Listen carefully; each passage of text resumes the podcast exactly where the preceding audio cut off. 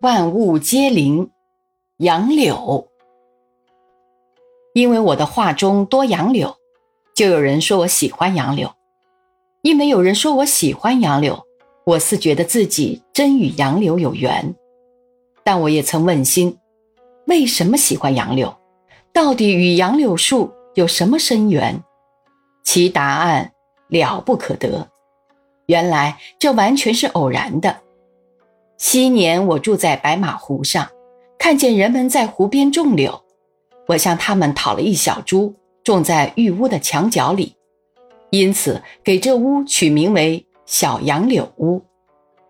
因此常取见惯的杨柳为画材，因此就有人说我喜欢杨柳，因此我自己视觉与杨柳有缘。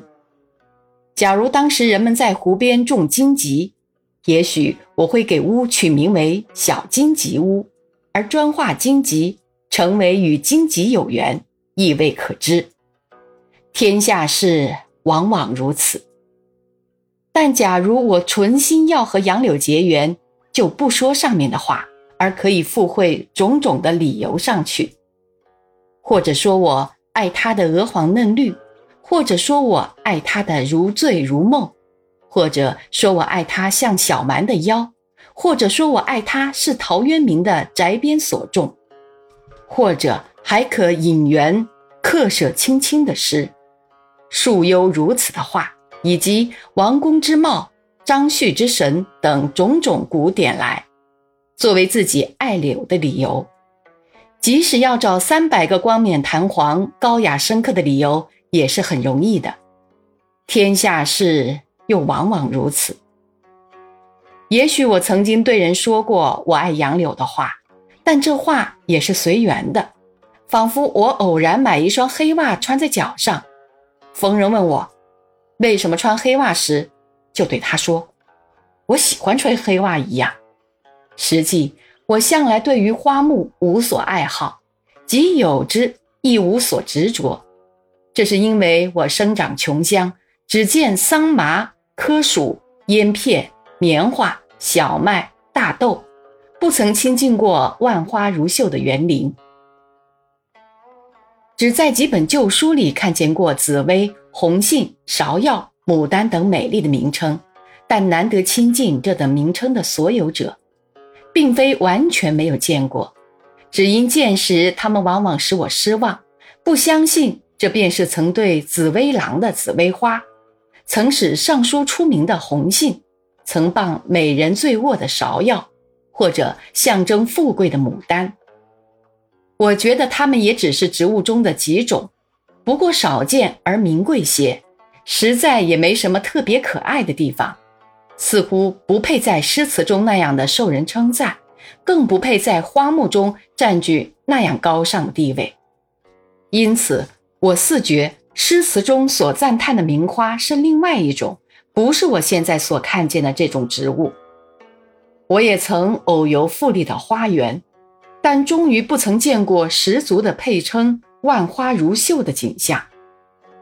假如我现在要赞美一种植物，我仍是要赞美杨柳，但这与前缘无关，只是我这几天的所感，一时兴到，随便谈谈。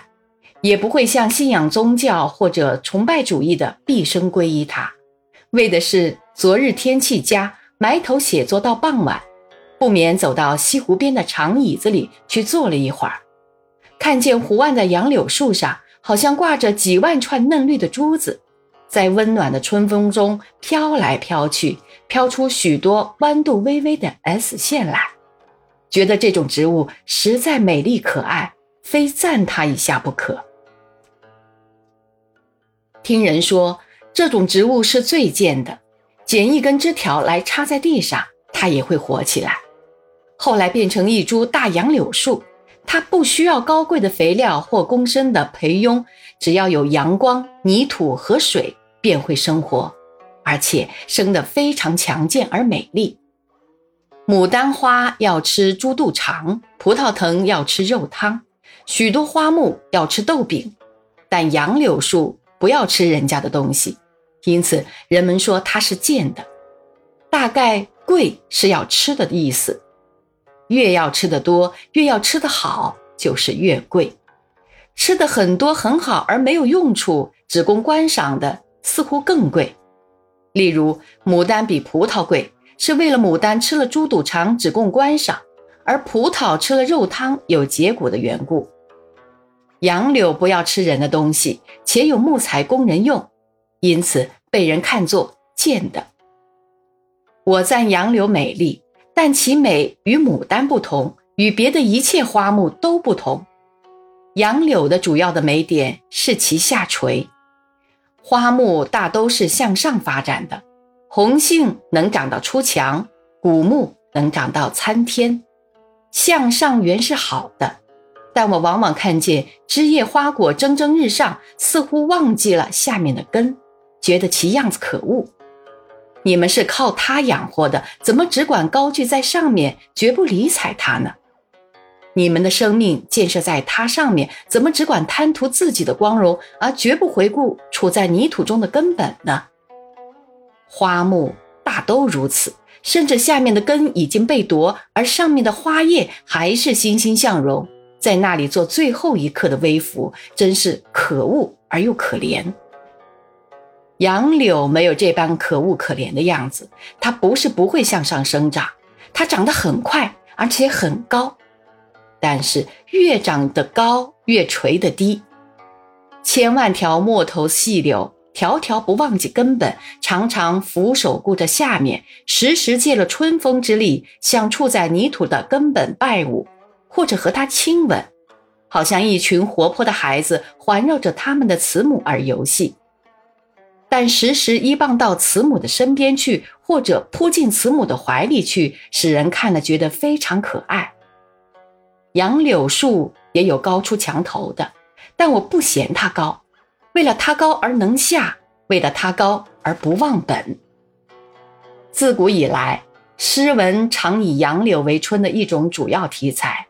写春景曰“万树垂杨”，写春色曰“陌头杨柳”，或竟称春天为“柳条春”。我以为这并非仅为杨柳当春抽条的缘故。实因其树有一种特殊的姿态，与和平美丽的春光十分调和的缘故。这种姿态的特点便是下垂，不然当春发芽的树木不知繁几，何以专让柳条做春的主人呢？只为别的树木都屏障了东君的势力而拼命向上，一味好高，忘记了自己的根本，其贪婪之相不合于春的精神。最能象征春的神意的，只有垂杨。这使我昨天看了西湖边的杨柳而一时兴起的感想。但我所赞美的不仅是西湖上的杨柳，在这几天的春光之下，乡村处处的杨柳都有这般可赞美的姿态。西湖似乎太高贵了，反而不适于栽种这种贱的垂柳呢。一九三五年三月四日。于杭州。